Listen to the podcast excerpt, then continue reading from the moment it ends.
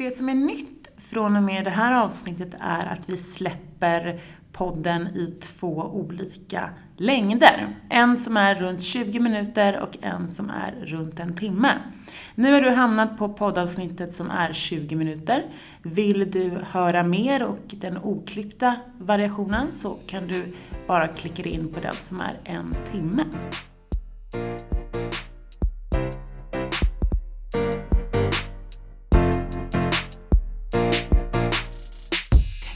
Och välkomna till podden. Det här är fjärde avsnittet och den här gången kommer vi intervjua Jan Törnqvist, insatschef på Försvarsmakten, och Sandra Vidén som är kadett eh, och studerar på officerprogrammet på Försvarshögskolan. Daniel som brukar sitta med mig här och som även är med i intervjun med Jan Törnqvist är ledig. Så istället har jag med mig Elin som klipper vår podd. Välkommen! Tack! Hur är det att sitta här nu då? Ja, det är lite konstigt att vara på andra sidan, men, eh, men det känns bra. Mm. Nu har ju du klippt eh, x antal poddar. Eh, hur är det att klippa ihop det här? Eh, alltså ni är ändå väldigt lätta att klippa. Det som är svårt är ju snarare att intervjuerna oftast är så bra. Eh, Det är alltså väldigt lätt att klippa bort dåligt material. Nej, men det är liksom, det är så mycket som är bra och intressant och det är svårt att välja ut vad som ska vara med i intervjun helt enkelt. Eh, så man önskar att man kunde ha en en och en halv timmes podd, men jag tror inte att någon skulle orka lyssna på det. Nej. Till det här avsnittet har vi även med oss en sponsor. Vilka är det? Ja, den här gången har vi med oss Försvarsmakten som sponsor. Mm, ganska otippat eftersom hela avsnittet handlar också om Försvarsmakten. Men den här gången är det inte Försvarsmakten i sig som vi ska eh, trycka på, utan vad är det för någonting? Ja, Försvarsmakten är ju kategoriägare på Framtidsgalan eh, och är med och står bakom en hel eh, kategori helt enkelt. Och vad är Framtidsgalan?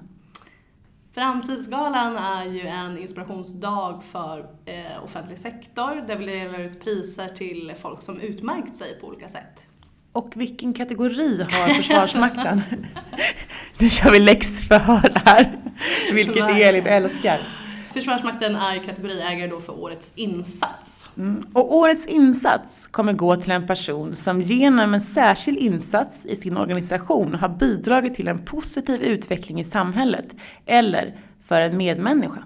Och det som också de pratar om att de, Försvarsmakten gör ju väldigt mycket betydelsefulla insatser dagligen. Men här letar man även efter vardagshjältar. Förra året vann ju Assa, som vi fick höra i förra podden, eh, årets insats. Och nu letar vi efter nya personer och nya insatser. Eh, och för att kunna nominera eller bli nominerad så ska man då ha gjort en betydelsefull insats eh, och vara anställd inom offentlig sektor. Och det här arbetet kommer då börja eh, vi kommer börja gå igenom nomineringar nu och sen så kommer jurygruppen där Försvarsmakten är med träffas två gånger under hösten och slutligen så koras vinnaren på Oscarsteatern i Stockholm 21 november. Så känner du någon som har gjort en insats under det här året som är värd att bli eh, prisbelönad så nominera hen redan idag. Och det kan man göra via vår hemsida www.framtidsverket.com. Jättespännande! Eh, men det är kul att ha dig här Elin och ehm, du kommer även klippa ihop det här till att bli ett bra och innehållsrikt avsnitt. Jajamän. Eh, Men jag tror att det är dags att rulla intervjun nu. Nu kör vi! Nu kör vi. Bra, då går vi in, eh, in i nästa fas här. Vi har en väldigt speciell gäst med oss här i, i studion idag. Nämligen Jan Törnqvist. Eh, och han har arbetat inom marinen och försvaret i över 40 år. Och startade sin karriär som 15-åring i sjövärnskåren. Eh, och nu under 2016 så tillträdde han som Försvarsmaktens insatschef. Så vi är förstås mycket intresserade av att höra om den här hä- häftiga karriärresan. Eh, välkommen Jan. Tack så mycket. Kul att ha dig här. Ja, Vi har massa frågor till dig idag. Ja, du är född i Karlskrona ja. Stämmer. och eh, började väldigt tidigt in i Försvarsmakten. Ja, du sa 15 år, riktigt så illa var det inte. Utan Det eh, som eh, 17-åring började jag i, Okej. i flottan då, marinen. Ja. Mm. Ja. Sjövärnskåren var jag med men det, det är liksom inte någon anställning i Försvarsmakten då. Nej, nej men just eh, det det. har ju en anknytning. Ja, Ja. ja, men det var det, den, Mm. den kopplingen jag gjorde. Ja, det stämmer. Hur, eh, hur föll valet på, på... Du började som värnplikt? Nej, jag började faktiskt, då hette det plutonsofficerselev. Det var dåtidens barnsoldater kan man säga i svensk tappning. Inte riktigt, men, men eh, då kunde man göra sin värnplikt som anställd. Ja. Man fick alltså en lön, en månadslön. Och gjorde man 18 månader så var man an- anställd då och hade gjort sin värnplikt. Okej. Då kunde man fortsätta som plutonsofficer då eller läsa vidare kompaniofficer, regementsofficer. Man hade tre olika kategorier på den tiden. Ja, ja. Försvarsmaktens utbud av utbildning och erfarenheter kopplat teori och praktik. Det, det, det har varit jättebra och det är jättebra. Ännu bättre idag faktiskt. Mm. Och där har man fått mycket möjligheter kan man säga som inte jag visste fanns när jag började. Nej. Jag såg ju liksom inte mer än det jag höll på med just då. Mm. Så man kan säga hela min bana i Försvarsmakten har varit, jag har egentligen gjort som, som jag har blivit eh, rådd att göra eller ja, haft möjlighet att göra. Jag hade Mm. ingen plan från början att göra det ena eller det andra utan jag Nej. gjorde det som tyckte var, kändes eh, stimulerande och kul då framförallt. Ja, Ja. och det har gått ganska bra. Ja, det har jag gjort. Jag sitter här idag. kan försörja mig på det jag gör. Tycker fortfarande det är jättekul. Ja. Ja. Men du har inte haft något mål från början? Utan... Nej, mitt mål i livet har varit egentligen att trivas med det jag gör. Jag har aldrig gjort någonting för att eh, få en, en utnämning, en grad eller, eller eh, pengar eller någonting. Utan eh, jag blev väldigt förvånad när de första gången sa att nu, nu ska du läsa vidare för du ska bli eh, örlogskapten hette det då. Ja men det vill jag inte så jag trivs bra där. Mm. Så gjorde jag det och så visade det sig att det var, det var ju bra det också. Mm. så någonting man har lärt sig där, det, man ska aldrig säga aldrig. Man, man stänger inga dörrar utan Mm. ta det som det kommer. Då. Mm. Men nej, målet har väl varit att, att ja, göra no någonting som känns meningsfullt och där man kan bidra till, till, till något större kanske. Mm. Samtidigt som man själv tycker att man, man får eh, utlopp för, för sina intressen då, och, Mm. och ha trevliga arbetskamrater, utmanande uppgifter och så vidare. Mm. Det har varit mitt mål Mm. och jag trivs jättebra. Du har aldrig känt att eh, nej, nu vill jag byta bana eller jag gör någonting annat? Ja, Det var väl två dagar 1976 i Nordsjön på skonatten Falken då möjligen eh, i, i eh, storm var det. Mm. Ja. Då börjar man fundera över sitt yrkesval lite. Under någon halvtimme där. nu. Mm. Men det var jättetidigt och nej, Mm. det har jag inte gjort. Mm. Nej. Nej, i övrigt. Vad hände då? då? Nej, man var ju 76. fullständigt omtumlad då. Ung, Ja. oerfaren, Ja. mitt ute i ett oväder. Och så skulle man dessutom jobba, försöka äta. Och Mm. trött så, och kallt var det. Ja. Mm. Men det lärde man sig mycket på. Ja. Och det, vi använder den typen av utbildning än idag fast man gör det på ett bättre sätt idag än vad man gjorde då kan man säga. Ja. Mm. Har du utsatts för fler sådana situationer efter det? Där man får tänja sina egna gränser, ja det Mm. kan man säga. Det har jag gjort. Kan du berätta någon, något exempel på det? Jag blev ju, eh, eller fick förmånen att utbilda mig till röjdykare här i eh, mitten på 80-talet. Och Just det. I olika sammanhang där så får man ju verkligen lära, lära känna sig själv Mm. Mm. och sin förmåga att jobba ihop med andra då i team och att verkligen lägga sitt liv i händerna på någon annan. Mm. En Mm. dykarledare eller en parkamrat under vattnet. Mm. Mm. Och det har varit vissa situationer då som har ställt lite särskilda krav kanske. Ja. Mm. Men inget övermänskligt på något sätt. Men, men man är glad att man hade en bra utbildning. Mm. Att man, man hade förtroende för, för de man jobbar ihop med. Och Mm. att man liksom kände sig säker i sig själv. Mm. Mm. Mm. Men vad är det för känslor då, som, som man har? Rädsla? Är det fokusering? Det... Är nog eh, fokus tror jag. Eh, lojalitet med, med, med eh, sin omgivning, sina kamrater. Man, man, man känner ett ansvar. Mm.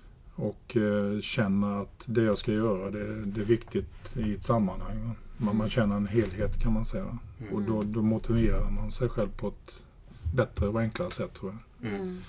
Mm. Mm. Så det kan man väl säga, det har varit Försvarsmaktens adelsmärke i alla sammanhang. Att man har, man har gett uppgifter som man har förklarat varför man ska göra. Så man känner att min lilla del här den bidrar till, till någon större del. Mm. Och Mm. kanske till och med till, till eh, Sveriges suveränitet och, och territoriella integritet och så vidare. Så i, om man nu skalar upp det här i, i större sammanhang. Mm. Och vår utrikespolitik och allt vad det är. Mm. visst. Mm. För din vardag, det är, alltså, om man tänker på det du har sett och det du har varit med om, är ju sånt som vi andra ser på nyheterna.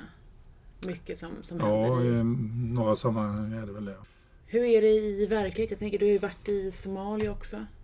Eh, med pirater och bekämpat det. Ja, det är nog, alltså den typen av, av eh, miljö och eh, elände kan man väl säga då Mm. på ren svenska skulle nog fler behöva se med Mm. egna ögon. Jag har inte varit i Somalia, jag var utanför Somalia Mm. på fartyg. Men eh, det gör ju att man sätter värde på hur vi har det här hemma i Sverige. Mm. Man, man blir eh, ganska ödmjuk inför vad andra människor utsätts för och deras förutsättningar att överleva dagen. Mm. Just det. Och man, man blir beklämd och lite irriterad när man kommer tillbaka från den typen av insats då över hur mycket vi gnäller i, i Mm. det här landet Mm. Mm. för skitsaker och hur lite vi vet om andra då. Men Mm. samtidigt så måste man ju säga att det är väl bra att det är så på något sätt för då har vi det väldigt bra här. Mm. Mm. Och man kan inte bli arg på andra människor för att de inte har den så att säga, medvetenheten eller tankarna till vardags. Det kan man inte begära. Mm. Men det är sånt som slår en direkt. Va? Någon Mm. klagar på att bussen är fem minuter sen. Ja, det. Det känns lite fattigt i, i större sammanhang när man har sett folk svälta. Va? Mm. Visst gör det det. Ja. Vi lever i en lilla bubbla här uppe. Mm. Ja, men det är väl, det är väl skönt det att det är bra här hemma göra i det. alla fall. Mm. Ja, det är väl det, ert, ert jobb att se till att vi gör det. Samtidigt så blir man bekymrad då när, när, när människor eh, tar avstånd ifrån eh, de som kommer till Sverige för att de flyr krig och elände. Va? Det, Mm. man, har man sett den typen av miljöer själv Mm. Mm. så tror jag att man har eh, lite lättare att förstå varför de flyr och att de behöver hjälp och så vidare. Mm. Mm. Och då måste man kanske lätta lite på sin egen bekvämlighet för att hjälpa dem. Mm. Just det. Mm. Mm. Sen är det ju tyvärr så att de som bär sig illa åt en del, både svenskar och eh, eh, människor som kommer till Sverige, de- de sätter någon stämpel på ett kollektiv ofta. Va? Och det, Mm. det, är, det är riktigt illa. Va? För det, man kan ju inte dra alla över en kam. Mm. Men det har ju också drabbat de här människorna, tyvärr. Mm. Mm. Hur har eh, det politiska läget i dagsläget påverkat det du gör idag?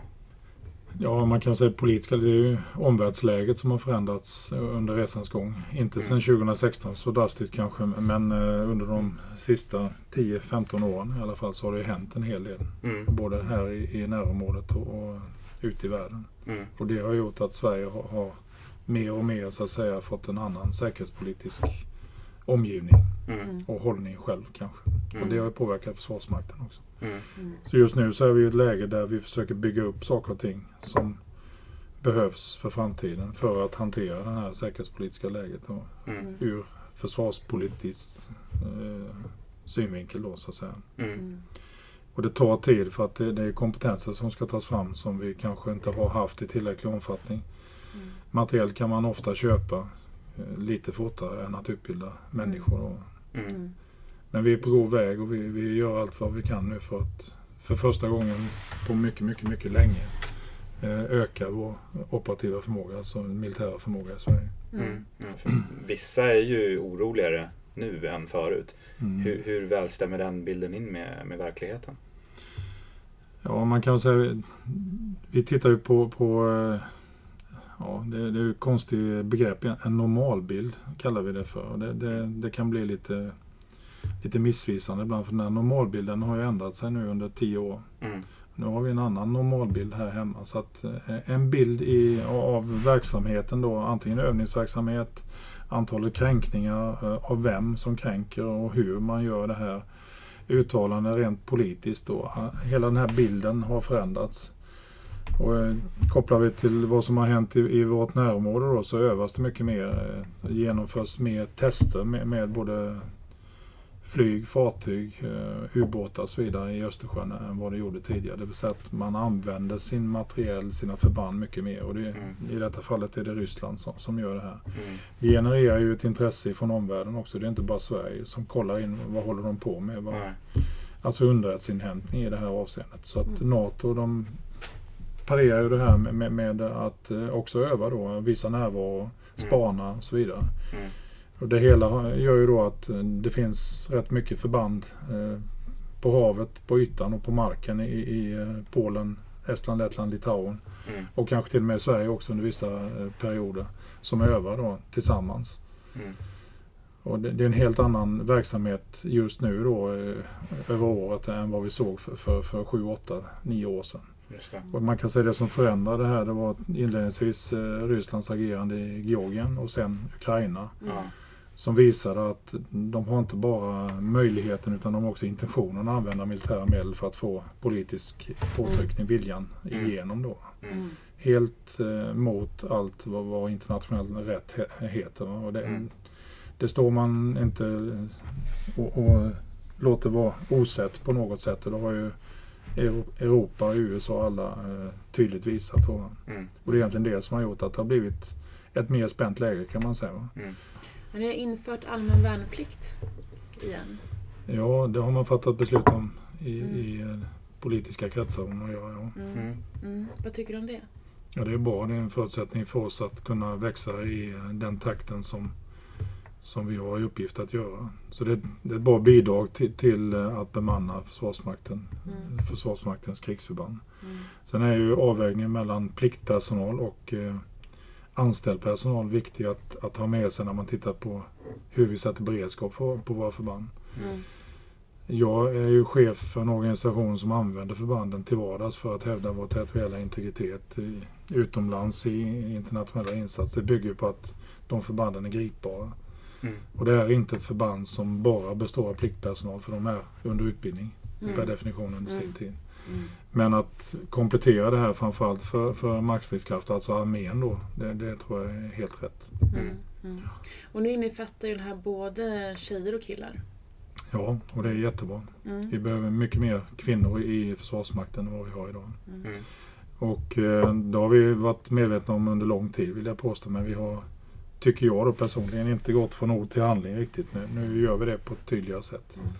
Varför Det finns är- till och med utsatta mål på hur många de ska vara procentuellt och så vidare på olika delar. Mm. Vad, vad är det som kvinnor gör då? Till skillnad från män? Varför? Ja, vi gör väl ungefär samma sak i Mm. Försvarsmakten men vi, vi eh, kompletterar varandra väldigt bra. Och det är inte bara kvinnor och män utan det är människor med olika etnisk bakgrund. Det är människor med olika erfarenhet i livet. Det, det är människor med, med olika kön då i detta fallet och sexuell läggning. Alltså den här helheten representerar ganska väl svenska befolkningen kan Mm. man säga. Mm. Och att ha en försvarsmakt som, som bara representerar en liten del av det här, det brukar inte vara någon bra väg. Dessutom så är det här en, en eh, rättvisefråga, eh, rent juridiskt lagligt då. Va? Det ska Mm. finnas möjligheter för båda könen att ta ett sånt här yrke. Alla yrkesvägar i Försvarsmakten är öppna för, för både män och kvinnor. Mm. Vi gör det av eh, rent egoistiska skäl också. Vi har konstaterat och det här är eh, vetenskapligt bevisat också att en sån sammansatt grupp då, en fartygsbesättning eller en pluton, kompani bestående av män och kvinnor eller den här blandningen Mm. levererar bättre effekt än, än vad en eh, homogen grupp gör. Mm. Antingen om det är kvinnor eller om det är män. Mm. Men blandar man ihop det här på ett bra sätt så, så blir det bättre. Mm. Mm. Så att det finns många skäl till att, att vi har eh, tycker att det här är bra kan man säga att få in. Och vad är det ni letar efter? Vi letar efter ja, unga människor, kvinnor och män som är intresserade av att ta ett jobb där, där man, som jag sa inledningsvis, gör någonting som bygger en större helhet. Kanske gör någonting lite extra. Mm. Där inte pengarna står i fokus i första skedet utan Mm. det, det är uppgiften och Mm. eh, att göra det här tillsammans med, med de som tänker åt samma håll kan man säga och tycker att det här är stimulerande. Mm. Bra kamratskap, Mm. tydliga uppgifter. Eh, man, man gör skillnad. Mm. Ja. Mm. Jag tänkte kring, eh, nu när vi ändå har det här, jag måste ändå fråga. Var var du med i den här ubåtsjakten som var eh, här för något år sedan? Eh, Underrättelseinhämtningsoperationen. Ja, men precis. Eh, jag var marinchef när, det här eh, gick av stapeln. Det Ja, var innan jag inträdde i den här befattningen. ja men precis. Och i den befattningen så är man de som håller på med utbild- utbildning, utveckling och det man kallar vidmakthålla. Man bygger förbanden, övar och så vidare. De som kör insatserna det är det ja, jag och mitt gäng. Mm. Och dåvarande insatschefen och hans stab då som- som skötte det. Så att, nej, jag kan inte säga att jag var, jag var inblandad i det på något sätt. Nej, Mer än att jag var ju ansvarig för marinen som helhet då i andra sammanhang. ja precis. Ja. Ja, tänkte Eh, Man såg ditt CV här, den första kopplingen gör ju det. Ja. Däremot var jag marintaktisk chef. När jag hade det jobbet så var jag mer direkt inblandad i den typen av verksamhet. Ja, Sen har vi begrepp som, som kanske vi inte ska ta upp här och diskutera ubåtsjakt. Ja, då krävs det att man vet att det finns en ubåt att jaga också Ja, det. Och Ibland vet vi inte det utan vi kommer in i ett område med uppgiften att hävda svensk territoriell integritet. mm. För att ta reda på om det finns någon, någon som kränker oss Mm. under vattnet eller i luften på ytan. Mm. Men eh, tidningar, tv och så vidare, de vill ju gärna spä på det här då. Mm. Och när vi gör vårt jobb emellanåt så, så är det inte alls säkert att, att just det tillfället att det finns någon ubåt att jaga. Nej. I det här fallet som jag tror du syftar på så har man konstaterat i efterhand att det, det med sannolikhet fanns det då. Mm. Mm. Men, eh, och vi är ju glada att vi får göra vårt jobb i, i, i fred om I man fred, säger. ja men precis, jag kan Det förstå. blir mycket ja, intressen ifrån omvärlden, eh, till och med presshelikoptrar och grejer. Så, och Båtar i närheten och så vidare. Ja, just det, som stör Folk på land. Och, Ja. Hur förhåller man sig till media i ditt arbete? De är ju en viktig spelare. Vi lever ju i ett land där media är, är så att säga en del av vår demokrati. Så, så att vi måste ja, släppa in media i många sammanhang.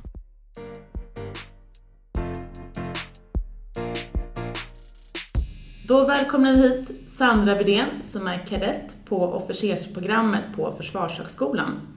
Sessionsföreträdare för programmet och sitter med i kårstyrelsen. Varmt välkommen hit! Tack så mycket. Är det många tjejer som går på den här utbildningen?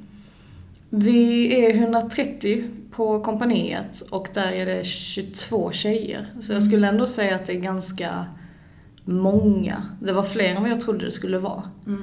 Eh, Så det är ju ja, långt ifrån hälften. Men eh, det är ändå en helt okej siffra från vad man har sett tidigare. Ända från första dagen så har man blivit behandlad precis likadan och det har varit, det har inte varit några, några konstigheter att vara tjej. Vilket eh, jag tror många tjejer är rädda för när de tänker att Försvarsmakten att det ska vara tufft och att man ska vara extra utsatt som tjej. Men så är det inte alls vilket, det är, vilket jag blev positivt överraskad över. Vad tycker du om allmän värnplikt? Jag tycker det är bra, för jag tycker att det är my- mycket mer än bara hålla ett vapen och lära sig hur man ska strida. Man får lära sig väldigt mycket om samarbete, man får utmana sig själv lite grann, komma ur den där bekvämlighetszonen.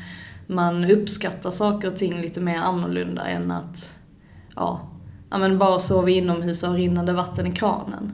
Det är ju guld värt sen när man kommer hem kanske efter en fältövning, man har varit ute i fyra, fyra dygn.